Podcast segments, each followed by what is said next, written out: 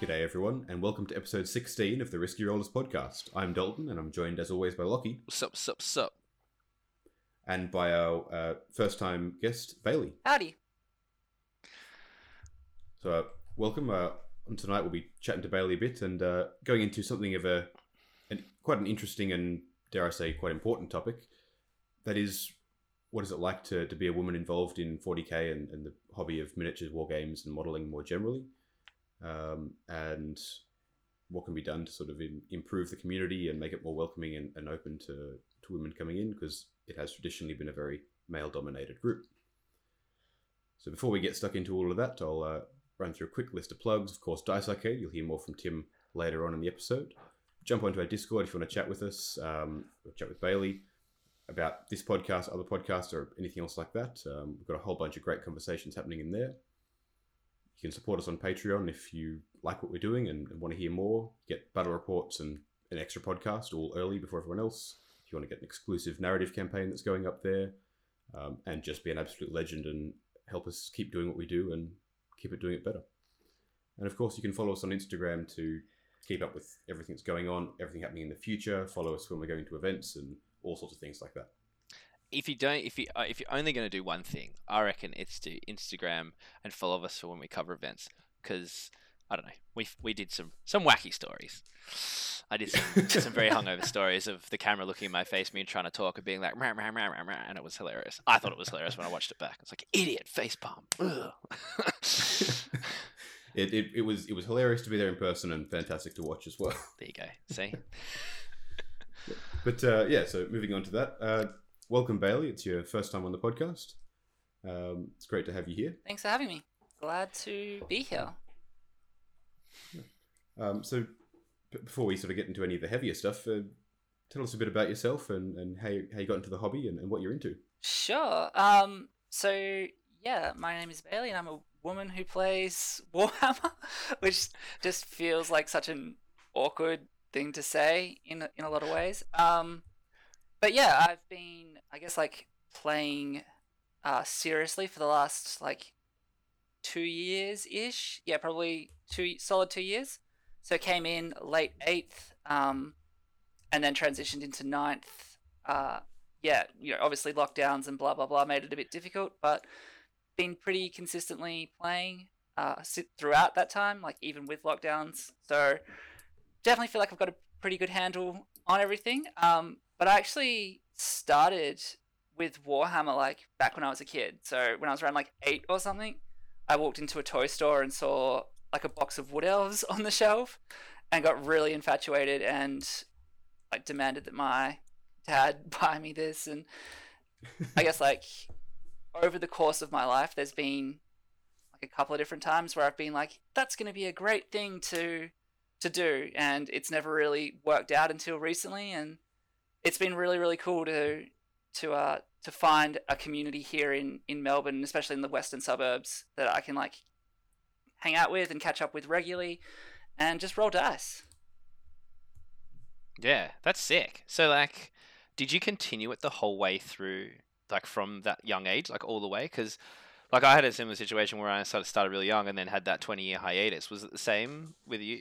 Did you have that same experience? Yeah, definitely. Um, I like I the whole way through because then I would have a sick wood elf army to like break out. But no, um, so like that wood elf box, I think like I got like it was the basic archers uh, Yeah. before they even did like the re-release of them, and I think I got like the Orion Mm. model, and I had no idea how to put together metal, and it just turned me right off.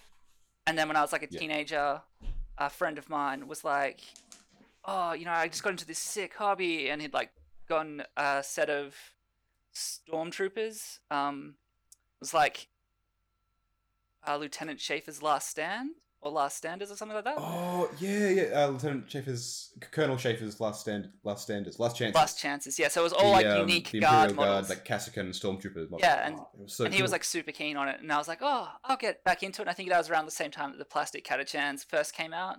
So I got like the Codex, and I got a couple of boxes of those, and then again, it just fizzled out. yeah, And yeah, so it wasn't really until uh, my partner and I moved to Melbourne, and we decided to get into it together. Um, and I was able to actually find like stores where you could go and play and meet other people because that, that's always been like the the hard Mm. thing about it is just finding people to play with regularly. Yeah.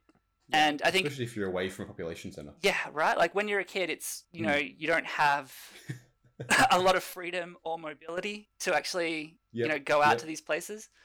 So that makes it very difficult to you know even one afford an army, but two to actually become part of a scene and learn the rules, learn the game, learn how to actually Mm.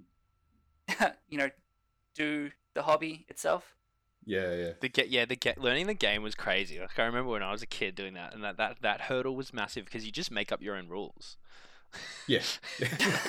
you you like because you I'd go to Games Workshop and you watch how they do it. You're like, yeah, I think I know how to do this now. And then you go back to your friends and be like, so like.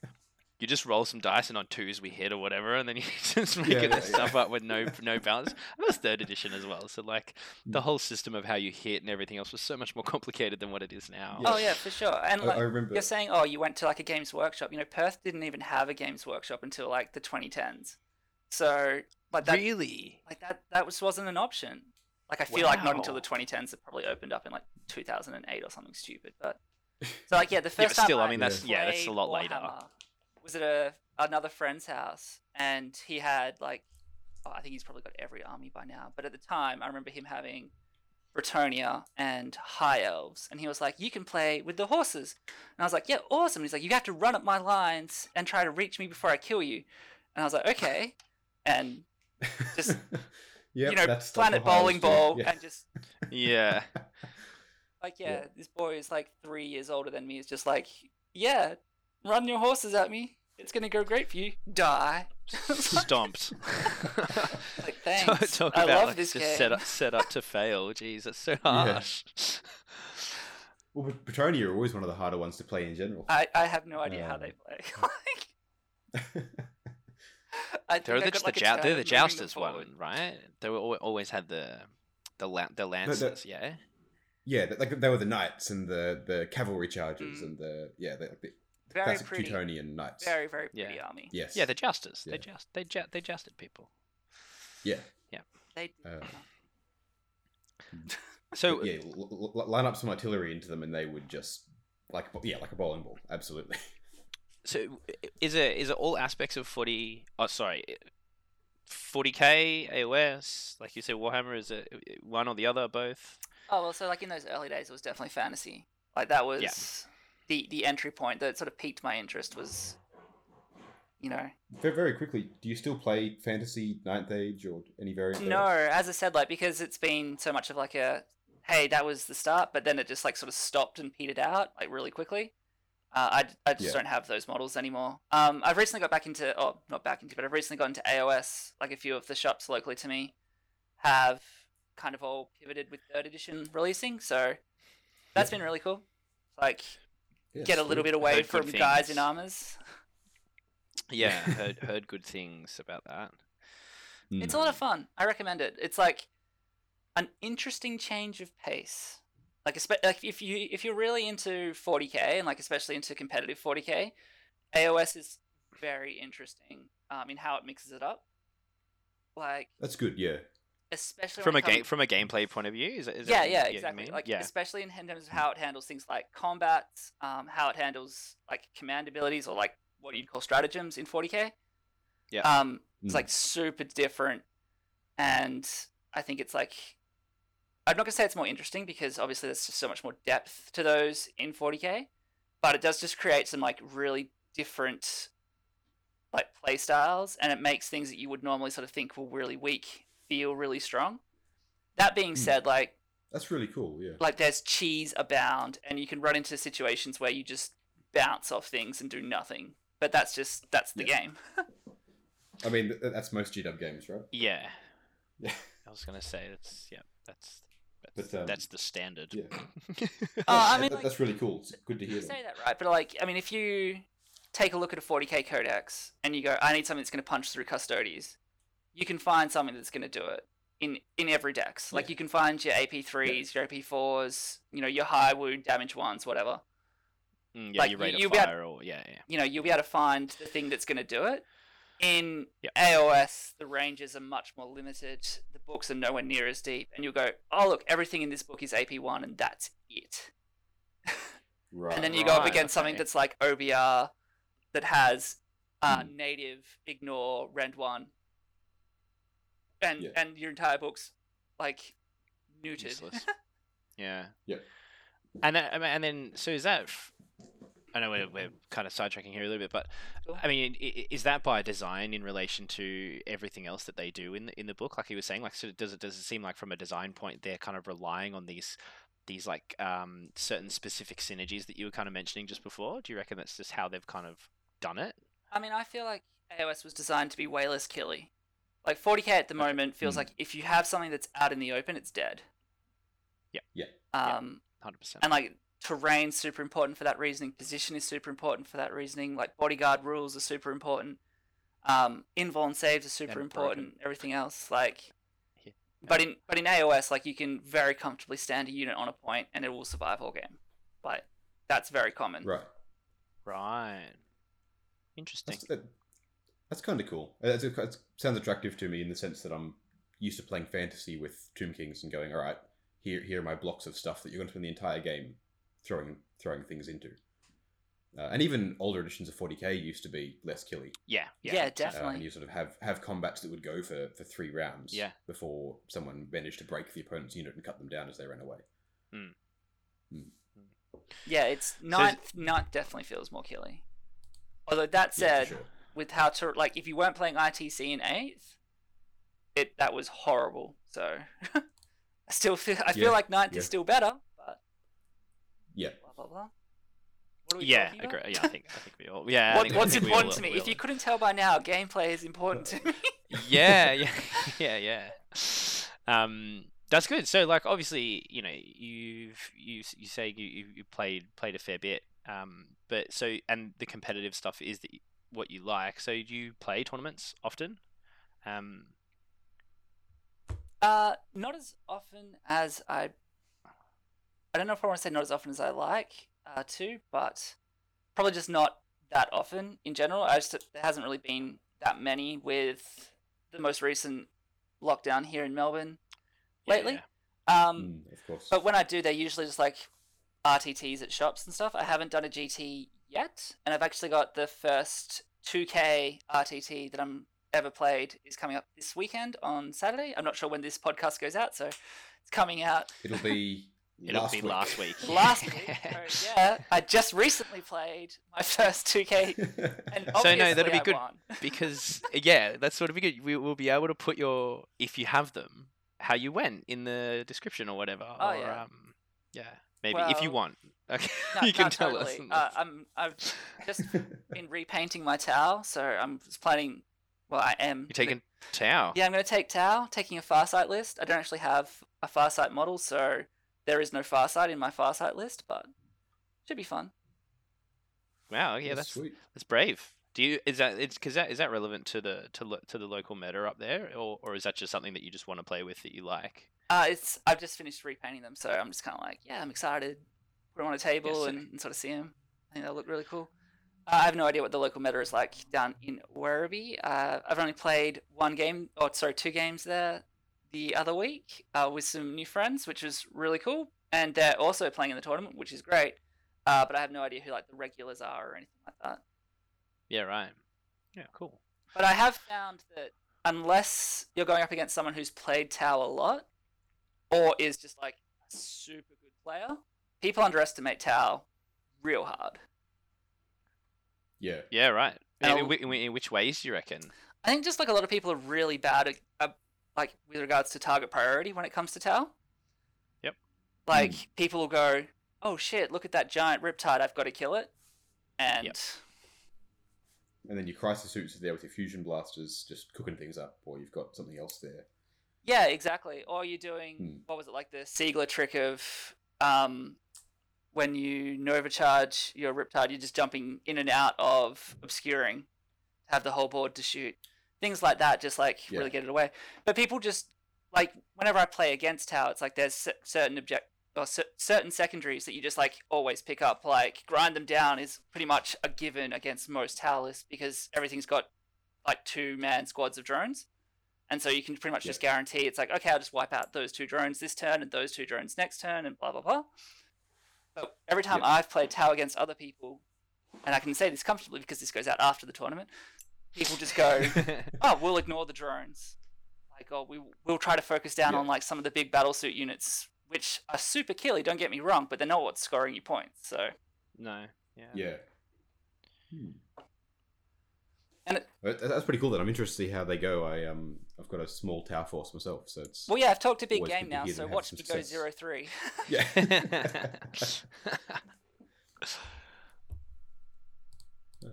but yeah, no, it sounds like it'd be good fun and, and best of luck to you. I hope you do well. Thanks. I hope so too. Yeah.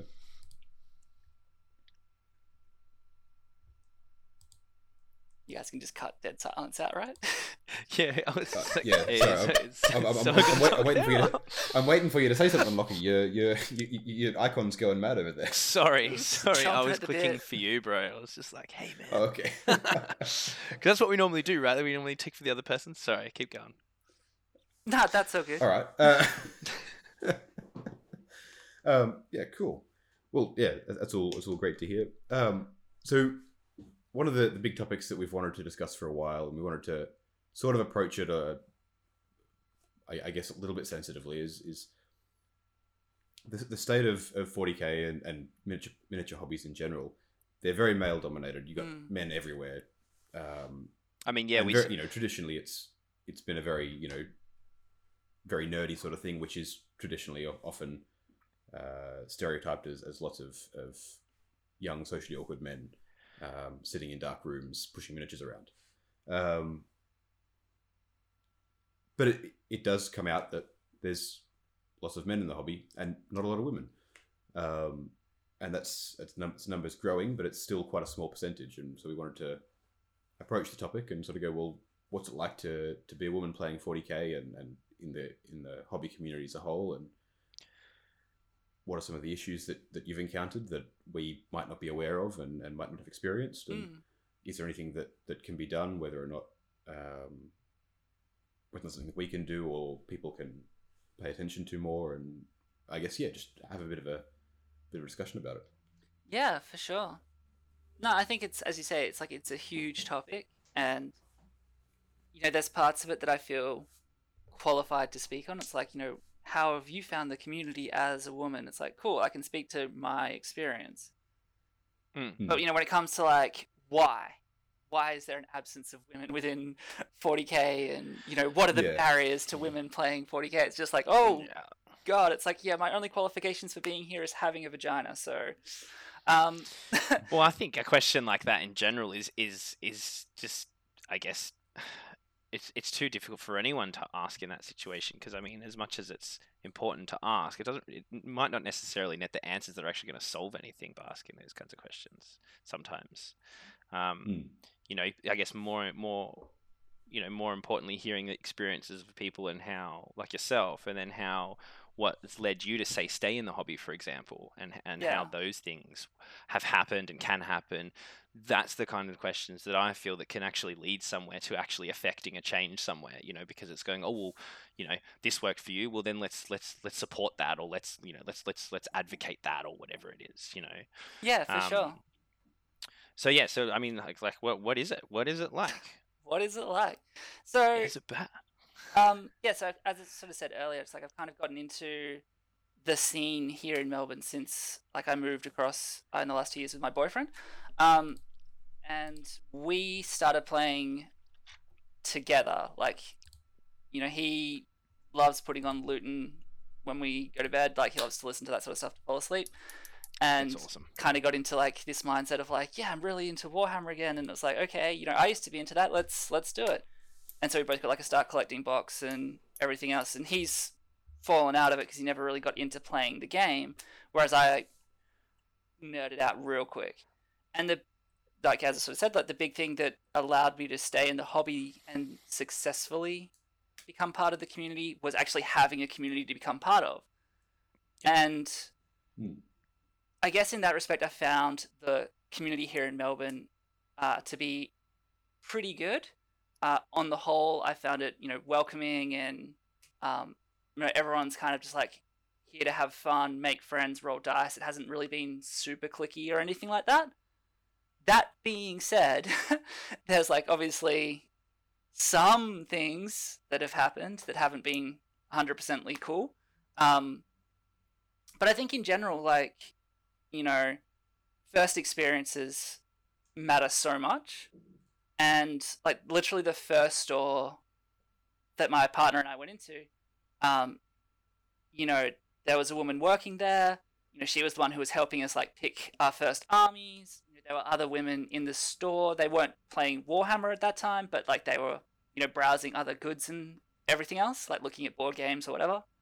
So it Mm. didn't feel like you were walking Mm. into, I don't know, like some dank and dusty hole or something Yeah. like that, where like everyone glares at the sun suddenly coming through. Like it was just a very normal retail experience and everything like that. So it didn't That's- like, and I think that like when I sort of reflect back on, you know, starting 40k again or starting Warhammer again, that was such just like a, a big thing was being knowing I could go to this store and, and talk to the people who worked there and knowing that they were cool, um, yeah. and that they weren't going to be like, you know, what are you doing here? Because they're there. You know what I mean?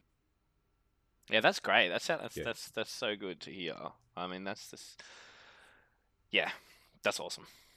yeah, like it Mm. made a huge difference. And I think like I can compare that directly with because that was. Are we allowed to say shop names? Yeah, yeah, Yeah, hundred percent. just go for Yeah, so that was General Games in Frankston, and then like literally right, down the road is the Warhammer store in Frankston, and so Mm. like you go Yeah. from one to the other, and they're functionally the same, right? Like they're just retail outlets, but like the Yeah. vibe in the actual Warhammer store was just like, oh, it's only guys in here. Right. just that Yeah. little change, I think, just made it. You kind of, I don't know. It, it's it's hard to describe. I guess it's like, it's not like everyone suddenly turns at you and looks at you when you walk in the door or anything like that.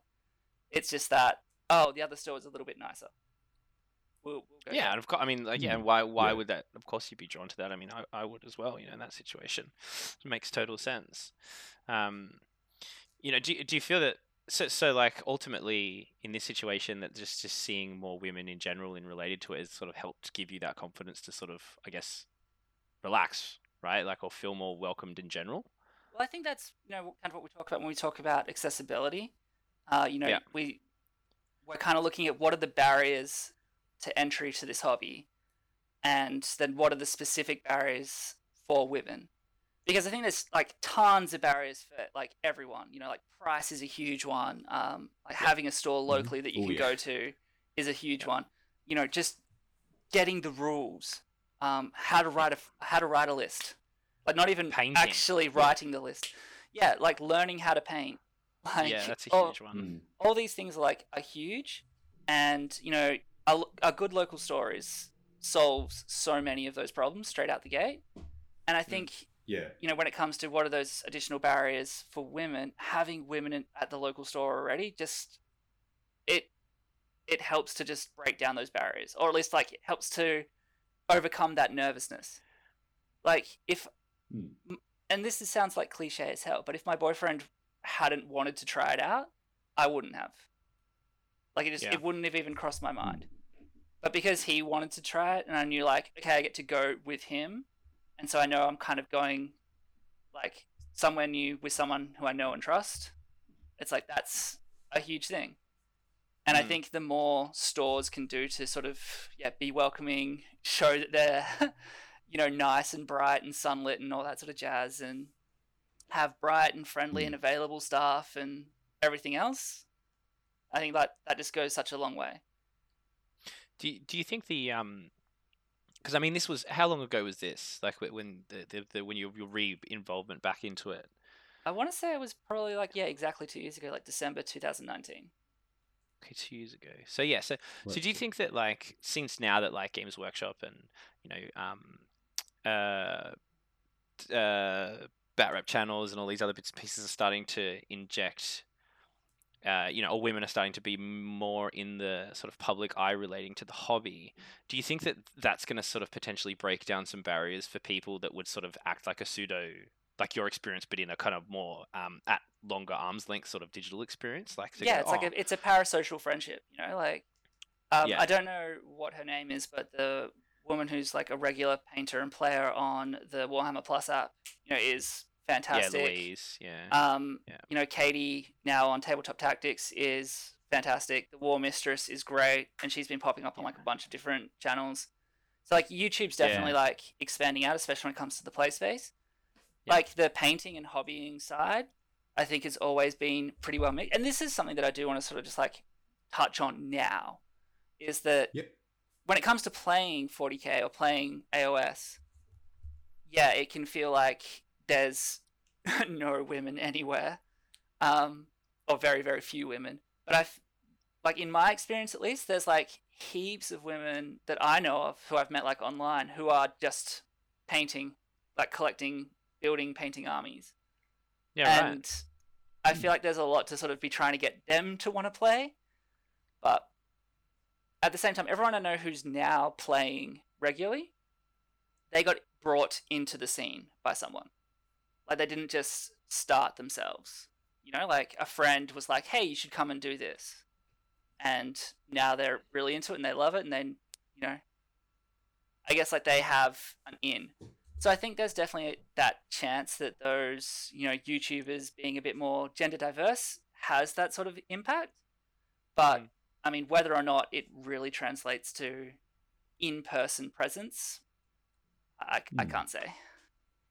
yeah, That's actually that's- that's a really interesting distinction then between the idea of, of getting into the hobby on the, the more hobby and, and creative side of things to actually getting into the more physical, um, I guess physically social uh, Mm. side of things, and actually playing games. Um, and I wonder if there's if there's value in, in discussing what can be done to create those those ins or those those, those open doors. I guess. I definitely think so. And hmm. like, I mean, it comes like full circle, right, to when we talk about barriers, because obviously there's less barriers to just building an army and painting it than there are to building an army, painting it, and playing it. So Mm. Yeah. it kind of makes sense that there'd be more people who aren't playing in general. Yeah. Yeah. Have you have you found that um, because you were talking about before how you know a lot of the people that you know now that are playing have been brought in by someone else, but then also that you know of a lot of women who do just paint or, or hobby on their own and don't play. Have you noticed even in a period of time that you've known them that that, that, that the more they sort of hobby, that the interest to play has cha- changes or change or or is it pretty much just like no, that's just how they like to do it and that's just what it is sort of thing? Um, like, is there a conversion there at all? Like, even over a period of time? I haven't been tracking the conversion rates of. No, but you know, no, but Uh, yeah. uh, sorry, actually, from from what I've seen, not really. Like some of them have tried and have not enjoyed the experience, or right. don't have anywhere to play locally. Um, I remember seeing like a report a while back that was just like on the general state of the game that said something like ninety five percent of people don't play, and then of the five percent that do, you know, for like ninety percent of that plays only at home. It's like something stupid like this, you know, where it's like the vast, right. vast majority Wow, of yeah. people who buy Warhammer never play it, and the vast majority of the people who play it never play at a store.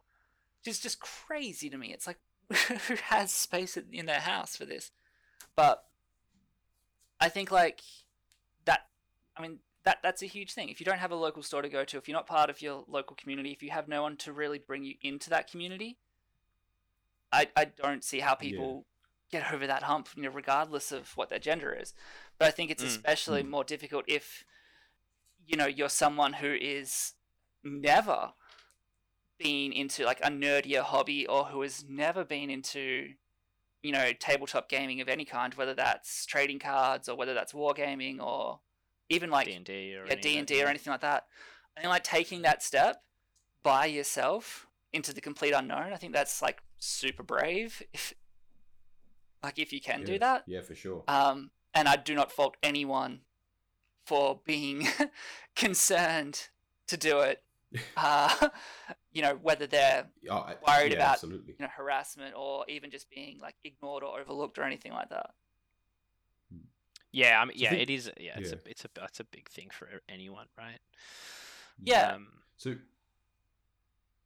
I don't know. I guess like We- we the, the a- crux that I'm trying to get is like there's heaps of Yeah. just general barriers to, to playing Warhammer. And I think then there's like maybe an extra handful of specific barriers for women.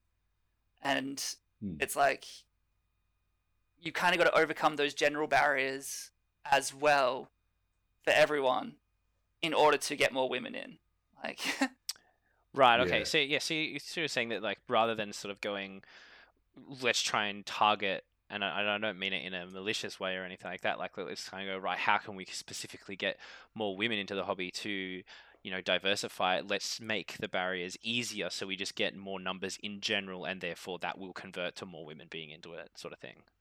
Yeah, well, sort of, but it's it's it's more like a case of um, you know, as much as I'm a big proponent of female space marines, I don't think they're the panacea to low women representation in the hobby.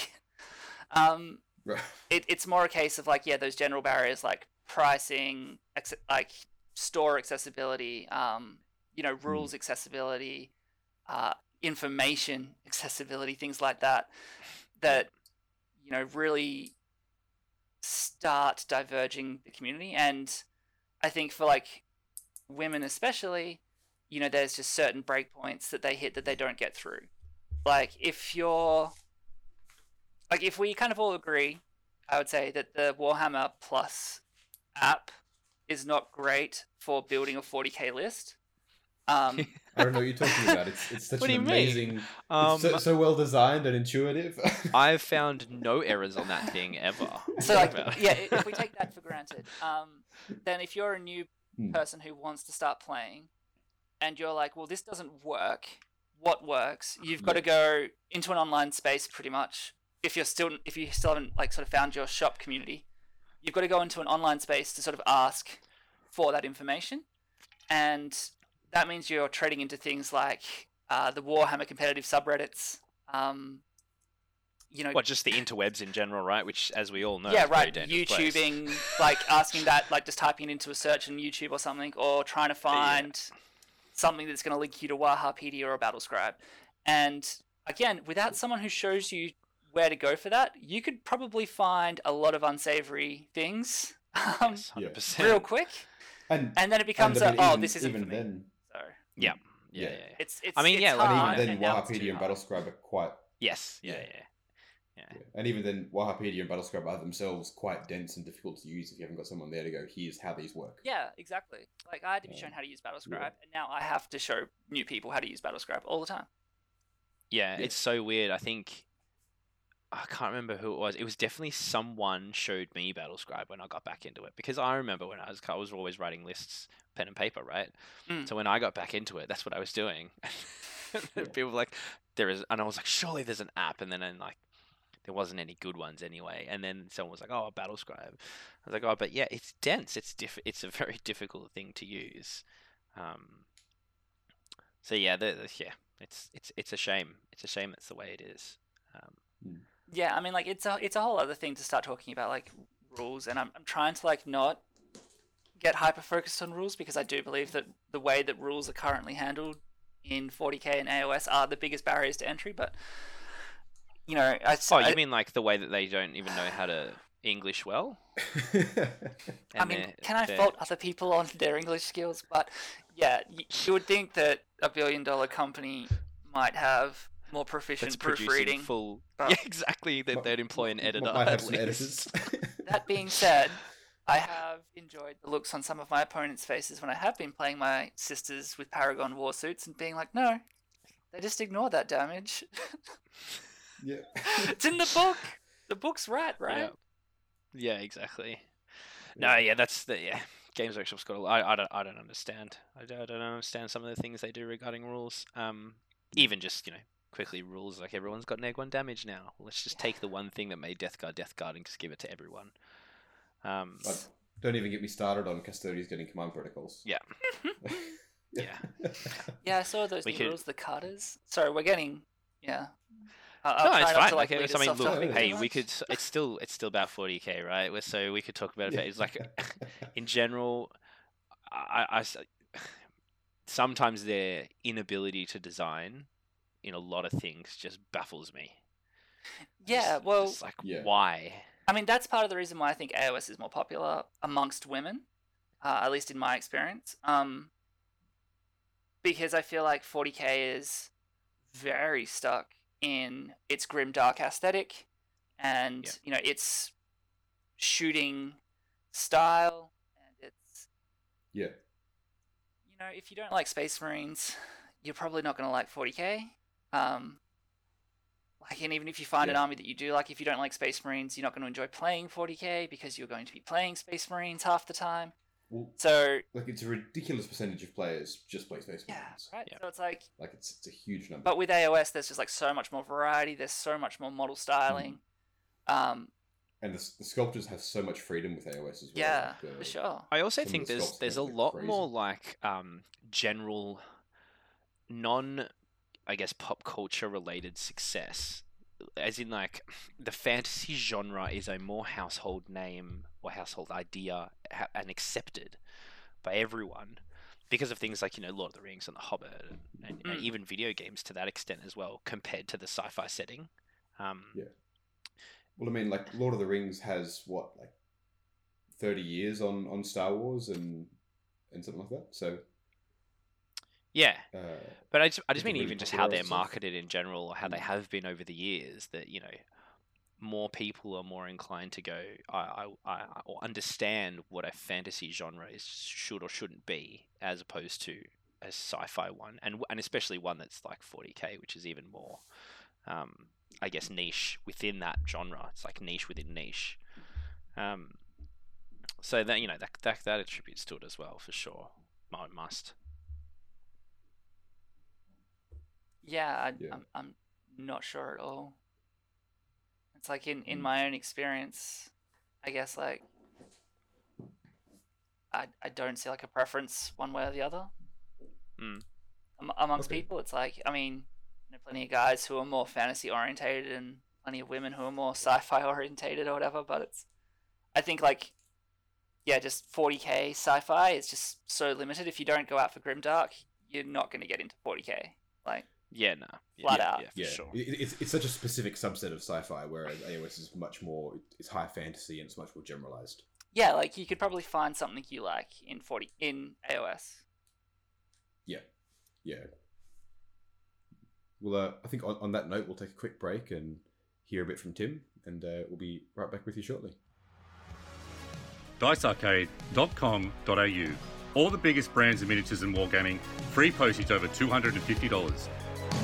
If you want to just straight up talk about rules, we'll just talk about rules. We're 100%. Totally We're- we're down for that. It's like, yeah, we've talked about women enough. Let's talk about these No, fucking no, no. custodians no. rules. Any excuse to rag on Games Workshop, oh, It's like- man, I'm all for it. All for it. Look, enough about these women, all right? You know, we touched on it. It's fine. They'll sort, they'll sort themselves out eventually. you know what would bring more women into the hobby? Fucking good rules for Tau. No. No, because seriously, I mean, like we look even just just we as risk rollers want to do stuff that helps build the Yeah. community to be more diverse Yeah. and be better. And like you know, we as Dalton and I, we're just guys, so we don't we don't want to know, we don't want to. You know, upset anyone or anything like that, but we also want to kind of push it so it's like, hey, you know, let's yeah, for sure.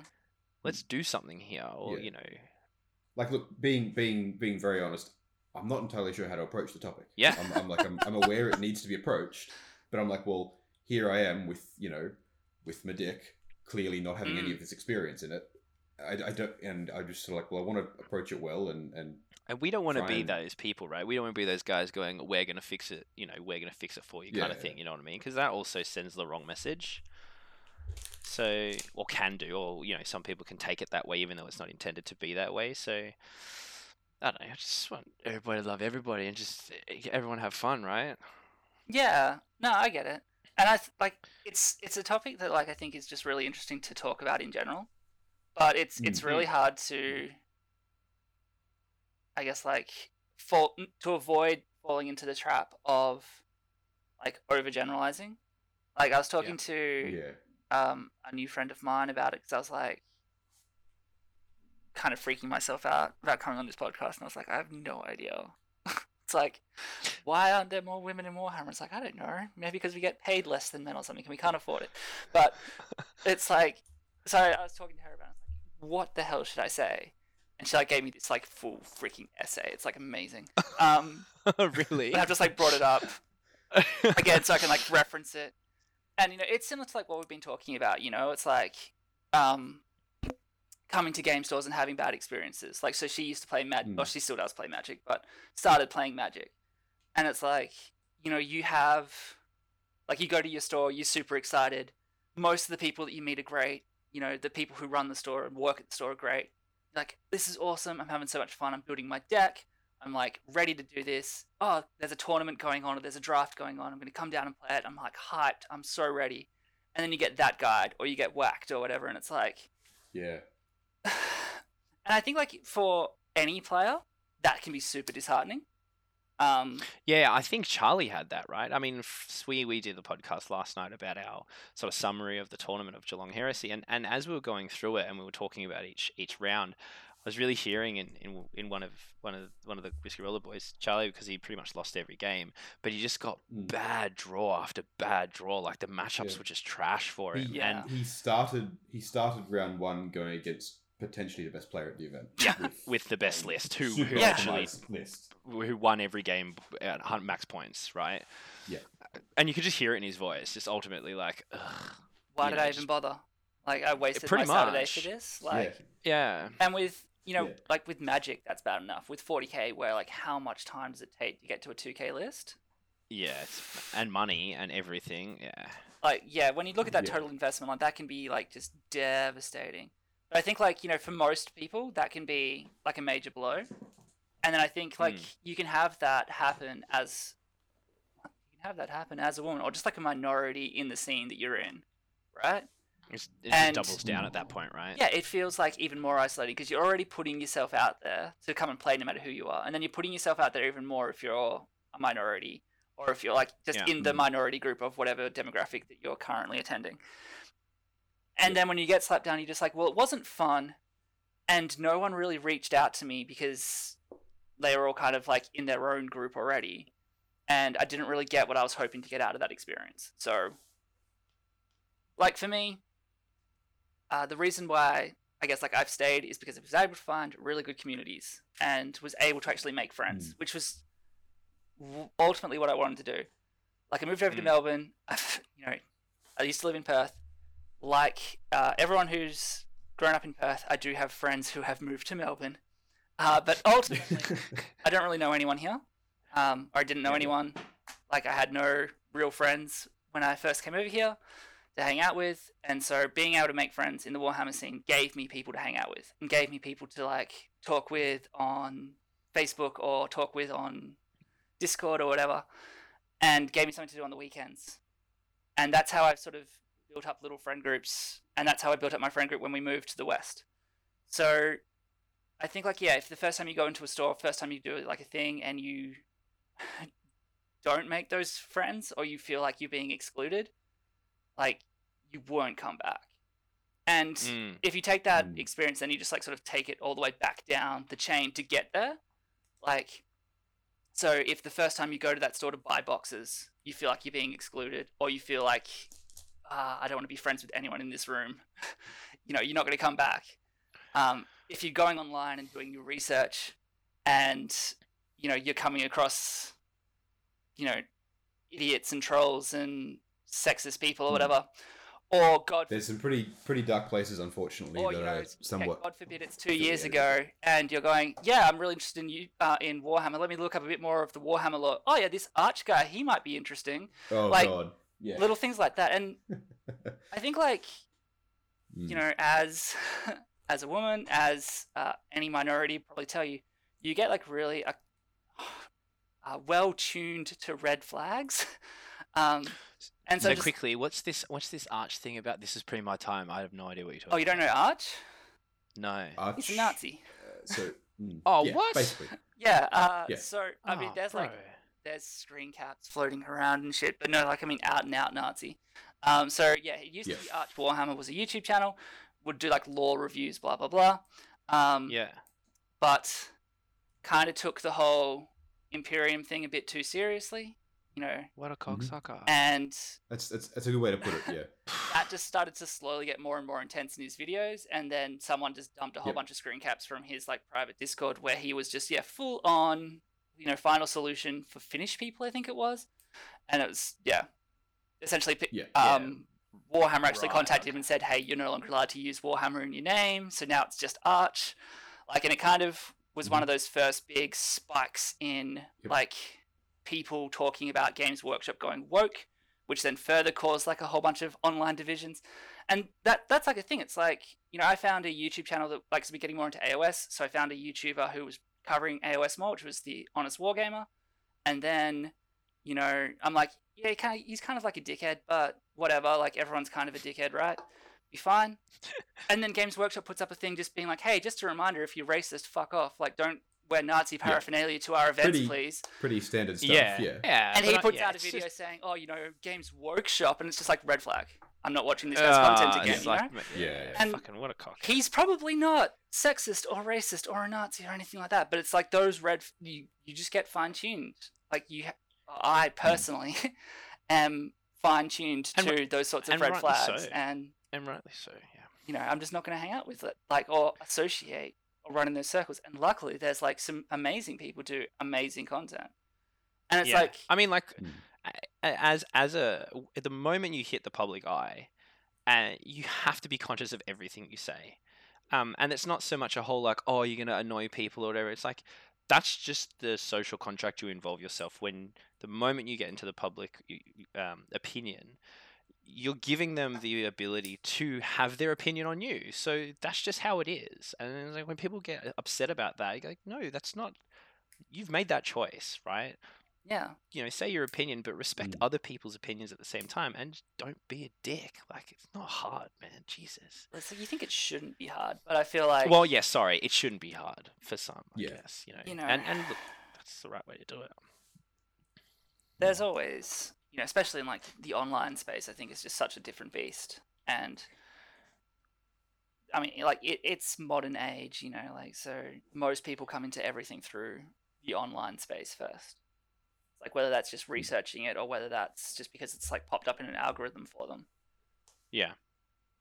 Yeah, and it's just going to get harder and harder to filter that through, you know, and that's the where I think, you know, people like like us, what we're doing, and then there's a whole lot of other people, not just in Australia but all over, that are doing stuff to trying to to combat that by by combating it with quality content or combating it with positivity in a good way or, or, or whatever.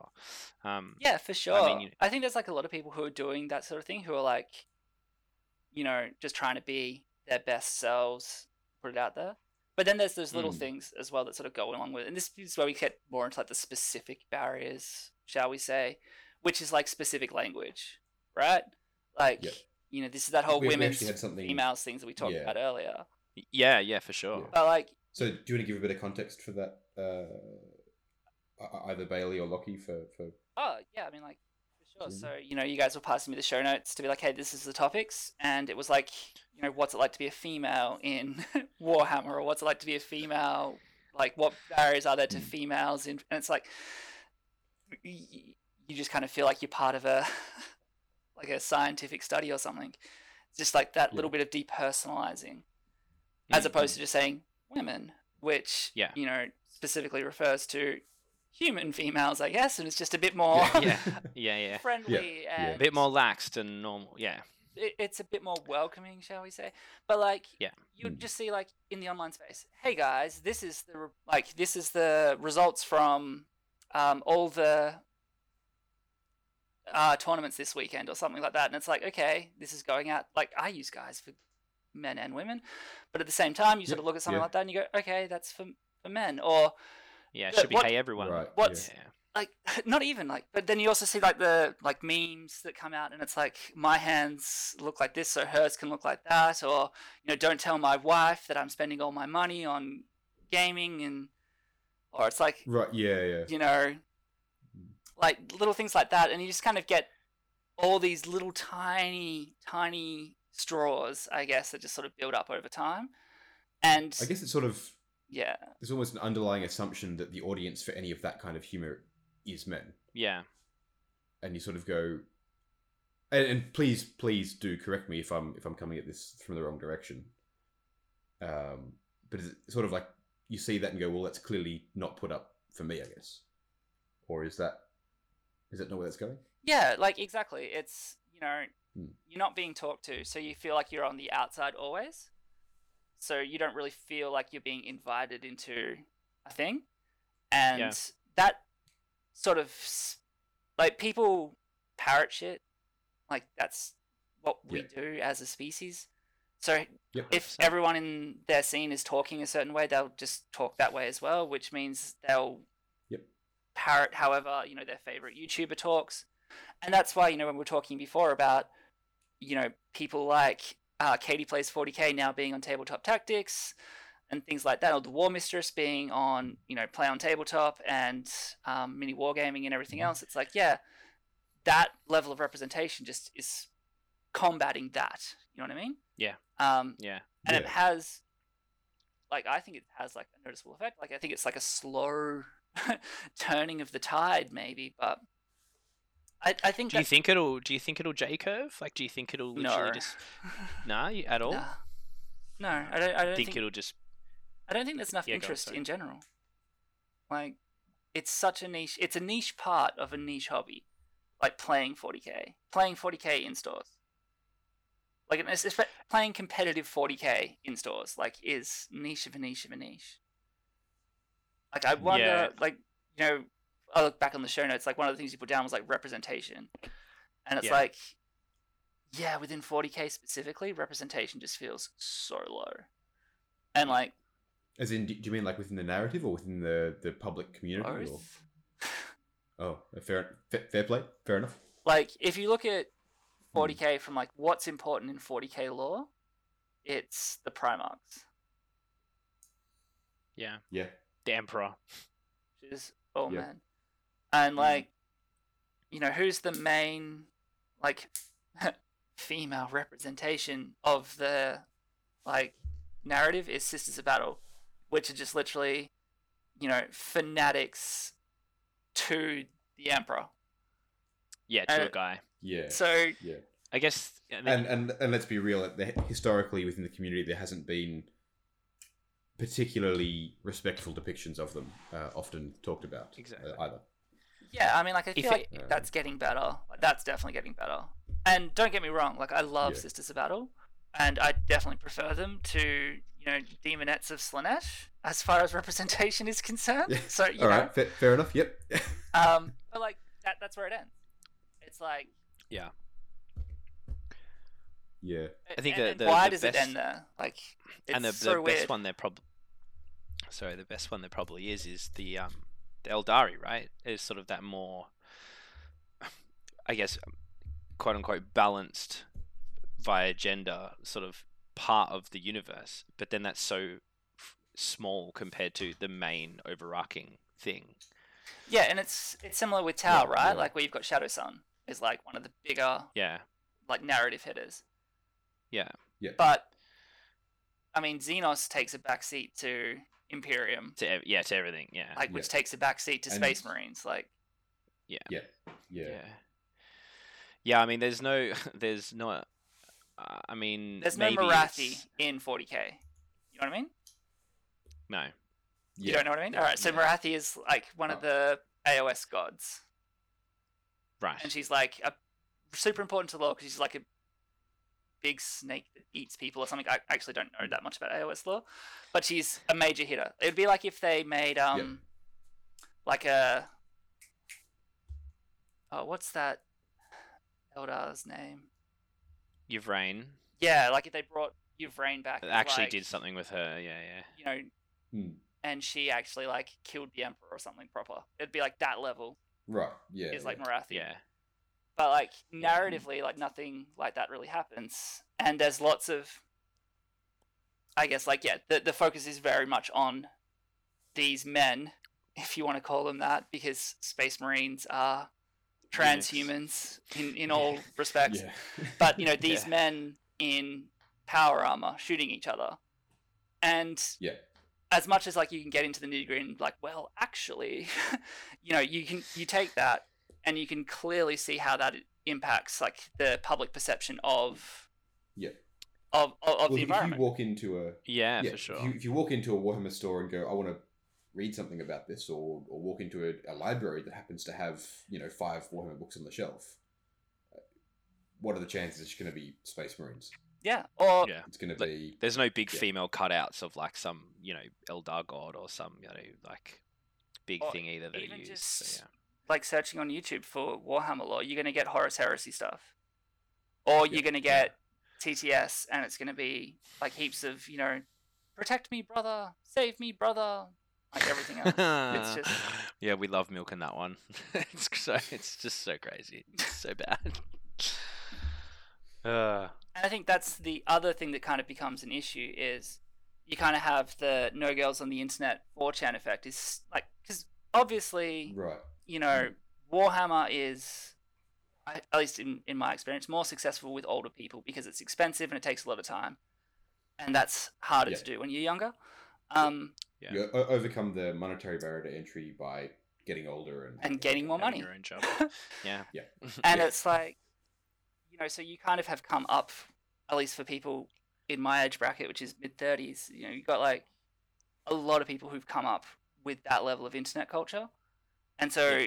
you know if you make a point of you know your gender or your sexuality in an online space you know you kind of get well you must be doing it for attention so we're going to make fun of you for bringing that up in the sense that you know everyone should just be anonymous but while also being assumed default male so right. Yeah.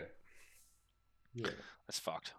it's it, it's hard to say like whether it's fucked or not. It's it's kind of gross in some ways and it's unfortunate in others but i don't know like you how do you change something that's been like 20 years of Super- slow yeah, tw- growth? Of super toxic, you know, in, ingrained culture for twenty years is hard to break for sure. so but yeah, I like- just say it's i just say it's fucked because it just shouldn't be that way. And like now in this situation where, like, we're blessed to be able to have these open conversations about it and publicly have these kinds of conversations about it, and you know, it, it can be changed. It should be changed, and you know, I hope it does get changed. Yeah, and I think that's the thing. It's like you know when we talk about what can be done, it's so personal. Like the the changes aren't going to happen in online spaces. Like I mean, don't get me wrong. The way like the primary Warhammer subreddits have been moderating themselves over the last year has just been getting better and better, and like the way they respond to trolls and everything else is just fantastic. Like, and that has a huge impact. Don't get me wrong, but as far as like really bringing in minority groups, whether that's you know gender or sexual minorities, whatever it is, or like you know, um, I'm white, so I don't really feel like I can speak on racial minorities, but that's all another huge, huge issue for sure. Yeah, Like I feel like it's I think that's Well, there was breaking- a that's- a while ago when that's breaking a bit though. I mean, we had so we had some di- diversity at the tournament regarding the race side of thing, which was which was pretty cool. Yeah, and, and Um, but that's what I mean. It's like it's all of those things are going to come down to like personal Mm. connections and community level solutions, like reaching out to people that you know and meet, like you know people that you work Yeah. with or people that you're friends with, and trying to get you know your mates or you know your girlfriends into the hobby and and Well, introducing I've them in. tried. It's like I've tried, and she's just like, "No, you're a loser." See, I'm up. I'm going the other way. I'm trying to get my boyfriend back into the hobby. It's like he's like a really good painter, and Uh, just no. Has he got no interest? he's he's just gotten really into New World of late, and all he wants to do is play New World. Um, but no, like I was like showing him the new AOS dragons. If you haven't seen them, they're just these amazing they new were dragon dope. There's models. some sweet And I'm minis. like, you could paint these up so well. Like, wouldn't these just look so great when you? it's just like, so you know, it cuts both ways, is what I'm trying to say. Like, you're not Yeah, alone. sure. The struggle is real. yeah, yeah. But yeah, I, I, as I said, I think it's just when we talk about what's what can be done. I think that the best thing you can do is work on your own local personal relationships and your own community relationships, and try to make them Hmm. like better or more welcoming, and yeah, just force women to play Warhammer. Just force them. just, just force them at You know, gunpoint. whips and chains and all that Yeah. fun stuff. yeah, yeah, yeah, yeah. Well, look, you know, Right. we we've we've got a tournament coming up, and you know, it'd be great to see you there. yeah, your Bayside one, right?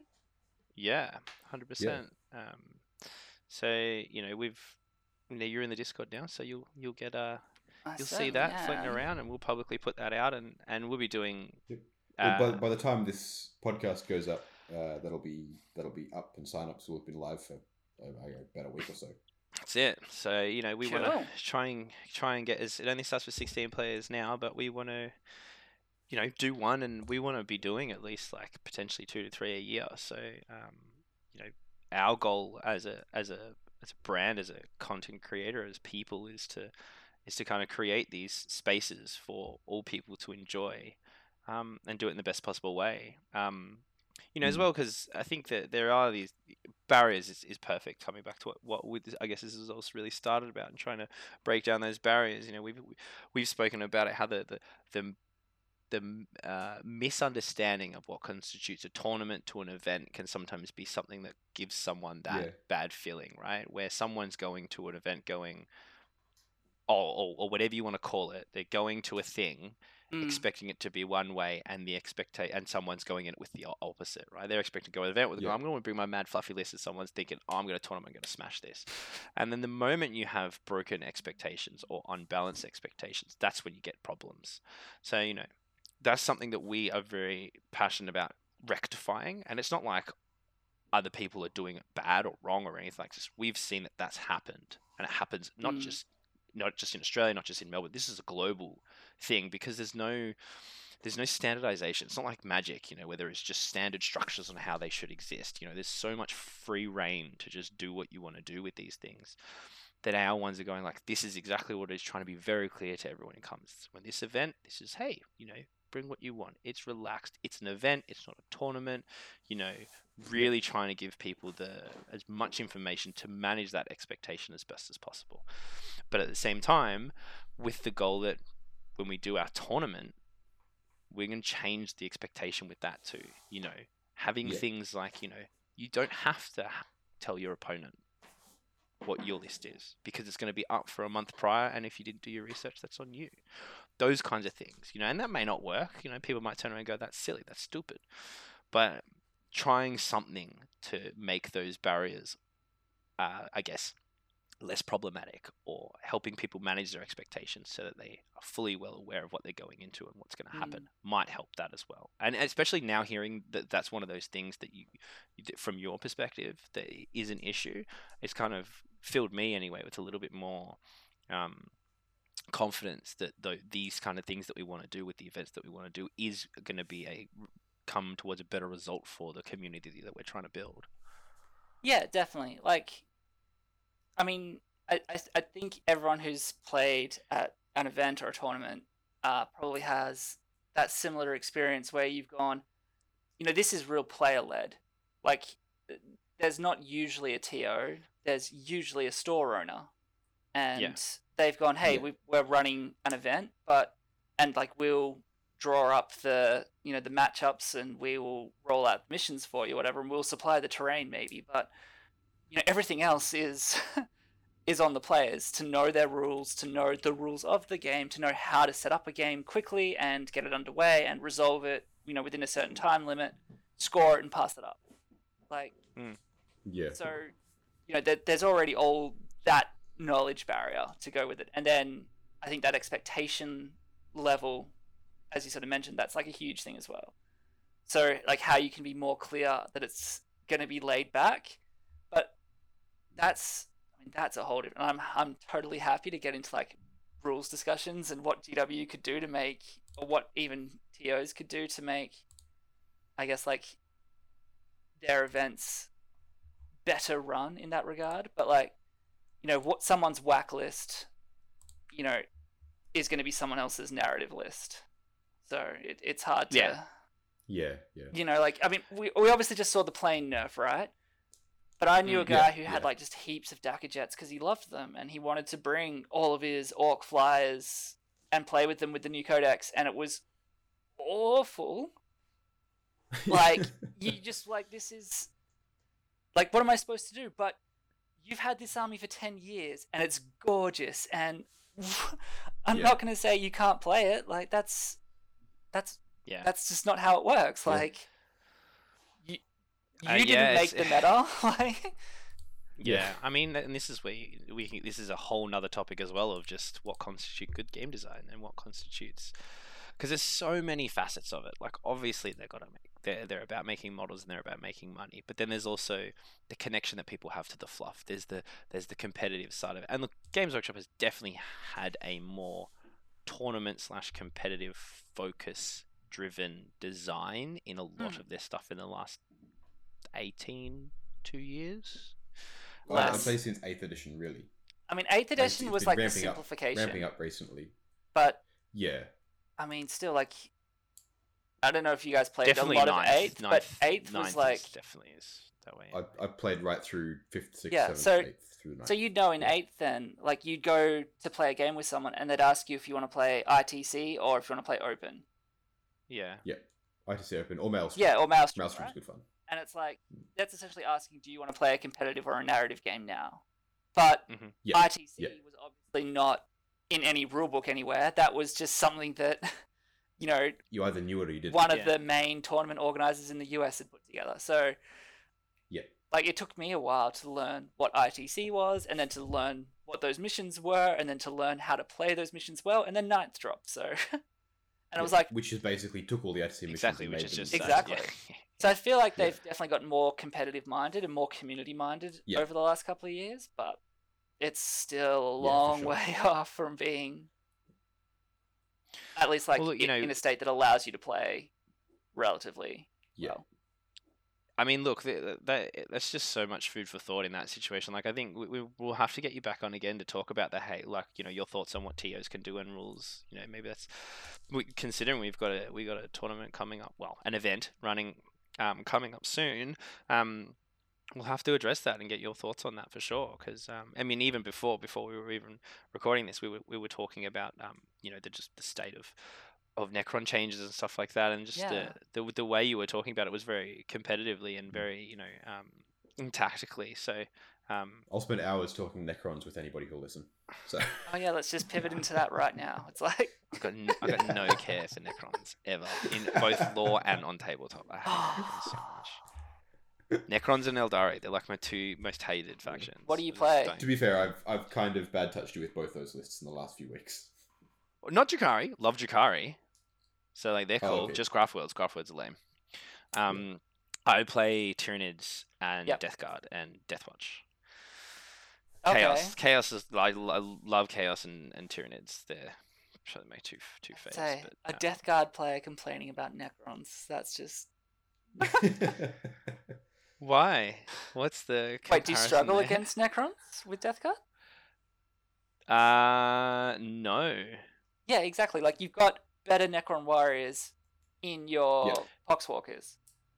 Like I don't mean gameplay wise. I just mean like you know everything. Take everything as a package. oh, you're just um, like just a hater just don't. in general. I just don't like the Necron faction. I just don't like it. yep. I think, and you know what? And this comes. There's just not enough Just of it. I like- want there to be more stories of it. I want there to be more Mm. exploration into the faction than there is. yeah, I thought um, we'd get more of that with Ninth, but it's really been pretty lackluster. I mean, the Pretty range is huge. Like, Yeah. yeah. well, It's what the same thing with Nids. I'd love to have a story written from the Nids perspective, but you can't. Yeah, see, I actually kind of like how all the Nid stories are written from like the perspective of people who are encountering this. I think it's like kind of interesting, but I don't know how you'd write from the Nid perspective. It's like you end up with like a Kerrigan situation or something. It's just stupid. Yeah, I mean, I guess the the the, the closest thing you ever got to was kind of like Tigurius linking with the hive mind or whatever. But that, I mean, that's just also so dumb because hello, brain Well, you explosion. got a bit of the lictor in in devastation as well. Yeah, because I guess But it it's was that you just have to do it like that, like it's an overarching narrator, just sort of you know general mm. God eye. over the. Yeah, Yeah. I- I- imagine a, a David Attenborough style. that would actually be hilarious. Here we have amazing. the lictor, not in his natural habitat, but taking. oh man, that would be gold. We should totally do that, man. We should we should write a story like that and like but again, that is quintessential outsider perspective. Like you know, that is someone observing, mm. someone documenting. True. yeah Yeah. yeah. That's why we more Xenos content from a lore Mm. point of view would help the Yeah. game and hobby and whole scene so much better, so much more. Well, you know. The Infinite and Divine was fantastic, and they've got the two new Necron books coming out at the moment. So hopefully that'll be injecting a bit more interest into them. Yeah, I think actually like their most successful books have all been like less grimdark. Like um, I'm gonna get the pronunciation of this wrong, but like Ciaphas Cain uh, is really popular as a series. Like Yeah, all of the Necromunda yeah. books are super popular as a series. Like yeah, Infinite and Divine Eyes is really Horn. popular. Um, all Hmm. the stuff about Call are really popular. Like and not necessarily popular sales wise, but like they're the ones that people love to talk about and that stick in people's minds. Yeah. And there's those Eldar ones. Was it Path of the Seer and all that, or whatever it is, or Path? Uh, of the- all of um, is it Gav Thorpe's Eldar yeah, uh, Path series. Yeah. yeah, That, that that that's super popular. like those big But- characters you know what i mean like those are i think Hmm. that's how you get people to really start to connect with things and if you the second you start going into more like character focused stuff like that you can't be grim dark. like it's just it's anathema to to that style and that just forces a bit more Yeah. brevity and a bit more plot and a bit more you know actions and consequences rather than just like everyone's dying and everything is horrible which is Yeah. wh- what the You- law You have to let the grim dark be the backdrop. Yeah. I think it's the the stories that really succeed well are the ones where there's there adds an element of, of humanity and relatability to them, Yeah. which you get from like non Space Marines. Um, so, which is what I think one one of the reasons, main reasons why those stories are so success, you know, so successful. Yeah, exactly. Like one of the first 40k lore things that I ever read was the Katachan Codex, like the original one. Um, Mm. and that has like so many cool little stories of like these Katachan like heroes who went into the jungle and like fought X Beast or whatever, and Yeah, like they didn't need to worry about other factions because the jungle itself is just an deadly enough. yeah, and like all of their little like um, journals about what the like worst plants were or the plants to avoid were, or like their training things and how they like yeah became the best warriors ever, and like that stuff's like you know really like those little stories. I think Games Workshop does like so well, and they're so cool, yeah. Mm. but they're always hidden away behind like yeah the the big ideas. Mm. Well, that's the thing, you know. Even if you were into the lore and you didn't really know much about it, you, you would kind of gravitate to, oh, does it have books? You wouldn't think of, oh, do they have codexes? Because they're like, oh, this is model stuff. Oh, I'm not into the model stuff, therefore I'm not even going to read it. Yeah, like where do Yeah. you find that? Yeah. I Mm. think that's like that's part of it, right? I mean, uh, uh, let's let's avoid talking about gatekeeping when it comes to lore stuff, but I mean, it's actually kind of interesting when you think about how much lore does impact how some people play. Like, it's really kind of weird. It's like I was um. Well, I mean, I even rules, right? Right? I look at rules and I go, you know, this does this, and you kind of automatically, if it doesn't make sense, fit on what they've written lorically, like this is what this person is supposed to do or say or be like, and they go, but they Mm. have this rule. I'd be like, why? Why do they have? Just it just doesn't make sense. Yeah. Well, yeah, the amount of people that I know who have NID armies that they haven't played in a couple of years because they're like, my NID should be big melee swarms that charge into combat, not a static gun line. You know, like, Yeah. you're like, And okay. I'm telling you now, with all the new buffs, it's even worse. It's it's adnids, not admech. It's adnids. Oof, Mm. Gross. I mean, yeah, I played a couple of games just at a thousand points the other week, taking my Tyranids out for the first time with the new book, playing in Leviathan, and didn't even like buff up my. I only had one unit of Hive Guard, didn't even buff them up all the way, and it's just like, this is atrocious. They're mm. just they're, Oh man, they're busted. Unless you've got a way to like, It's- unless you've got flyers, they're busted.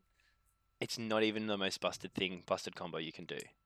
You, you Termagants, way worse. Way, What with way, the exploding, s- exploding sixes and So sixes like to full whatever. rerolls, yeah, full rerolls plus one to hit, or instead of plus one plus one to hit, you can do sixes to wound, uh, plus one AP. But you get if you have a blob of thirty, you're getting ninety shots, full rerolls, sixes are double exploding, right? You're rerolling ones to wound innately. Your strength four, so whatever. Um, and then okay, whatever I didn't kill with my probably hundred wounds, I'm just gonna pay two CP and do it all over again and pick a different target and I've got 18 inch range. and I like- can deep strike them in behind I- a Trygon or whatever. Like, Exactly. Or Yeah. and then I've got my second unit that's sitting in strategic reserve because I have the CP to, to the, the the warlord trait to do that. Mm. Oh, now I'm just going to bring them in later. And you know, gene stealers are just as disgusting, but the shooting is just like, ugh, it's gross. And if you like at the tournament, I spoke about this earlier. Like even the big big bugs, like the Hierophant, yeah, okay, it's 850 points, but the shooting on that thing with plus one to hit, it's like it's insane. Wait, and can you do it put plus one to hit on a monster? Y- yeah, you can because all, all you need is the hive. All it needs is the um Tyranid hive fleet. Synaptic link. What Ooh, I have to go get the book. I thought that one specifically from the Warriors had to be infantry, or is that the re-rolling all hits? No, no, no, no. That's that's the that's the that's the swarm lord. Yeah, the, the swarm full re-rolls. ability, Yeah. the full reroll. Because I checked this before the tournament. I'm like, oh my god, am I taking these Titanic units and I can't do it? All it says is that um any unit with the Tyranid brackets Yeah, Leviathan, uh, gets- you have to be the same hive fleet. Yeah. So yeah, for They don't have to be. Leviathan, just the same hive fleet. Because Yeah. this used to be the thing that kept Hive Guard in check was the fact that they did so well with buffs, but you could only ever really buff one unit. So why would you take two? But hmm. now Yeah. the way you can divvy up the buffs, like you can have one unit in detachment. Kronos getting Yeah. plus one, so that on twos rerolling one, and one unit in Leviathan getting full rerolls from Swarm Leader or Alpha Leader Beast or whatever it is. yeah. Like, and then another then one. not just only that, one one's the the Leviathan one has the strat for exploding sixes. The Kronos one used the power for exploding sixes. And then also the Kronos one is you would be plus one hit, so it's twos rerolling ones, which is essentially full rerolls, and then the other one has full rerolls, and you've both got exploding sixes. you've got two units doing the exact same thing. Mm. no, it's brutal. It's crazy good. And that's what I mean. It's You know. like, you know, I feel like the Termagant bomb is like, or the Devilgaunt bomb, as it should be known, um, Yes. is like its own thing, and that's like super strong and great. But it's nowhere near as oppressive or feels baddie as, you know, 18 Hive Guards standing behind, obscuring, shooting the whole board. Mm. Yeah. The di- yeah, the, I, I, I, yeah, and you're right. The, the from my experience of playing with Hive Guard is that you can whiff on win rolls with no real way to buff that, Mm. and you can whiff on damage rolls with no real way to buff that. And at the end of the day, like realistically, it's not like you're getting mass weight of shots. There still is a decent fail clause, I guess, in it. Yeah. You know, I've had it before, and it's literally done absolutely nothing, even fully buffed. Where you know, Yeah. if I had 180 shots to reroll, I'm like, that knight's dead. And, that, and that's what I feel is really bad. Is like I have a 30, 30 unit Termagant bomb that's just killed, or Devilgaunts that's just killed a knight. Okay, that's dumb. Yeah, I haven't. I haven't done the exploding sixes on my devil Devilgaunts yet, so that's definitely something that Mm. like I run a Devilgaunt bomb in my 2000 Tyranid list, so it's definitely something that I Mm. would do. Yeah. Because it's Tesla, because it's double. It's just nuts. That's nuts. Yeah. it's huge. And yeah, it's Yeah. one CP. It's Lucius all over again. Yeah. Yeah, it's Yep. just dumb. Yeah. Um. Anyway, Anyway. Any- we can we can um, oh, clearly talk about rules for very long. Oh, time. absolutely. So I think we should, uh, yeah, probably round Yeah. up here. Yeah, I think that's fine. we can We'll, cut off yeah. from like, you know, an hour five. Just like these last 15 minutes of just like, how broken is this? oh, but we do it all the time. So like, oh, it's yeah. I will happily if w- even if if you're happy to come on again, then we got topics to talk about all sorts of stuff. You know, just like yeah, for sure. come on and talk 40k or talk AOS or talk whatever. Um, and yeah, if Yeah. you if you do want to come down, um, to the tournament, it'd be sick. Yeah, it's a bit of a hike, but it'd be fun. Cool. Um, Well, thank you so much for for coming on, Bailey. It's been a pleasure to talk to you. No, thanks for having me. Um, yeah, do you need to do like any end of show sign offy things? I mean, uh, basically, I'll go. Everyone listening, thanks. Check out links, Discord, Patreon. You know the drill. Dice Arcade's good bloke. Yeah, that's that's basically it. Thanks for listening, everyone, and uh, catch you guys next time. Bye. bye. See ya.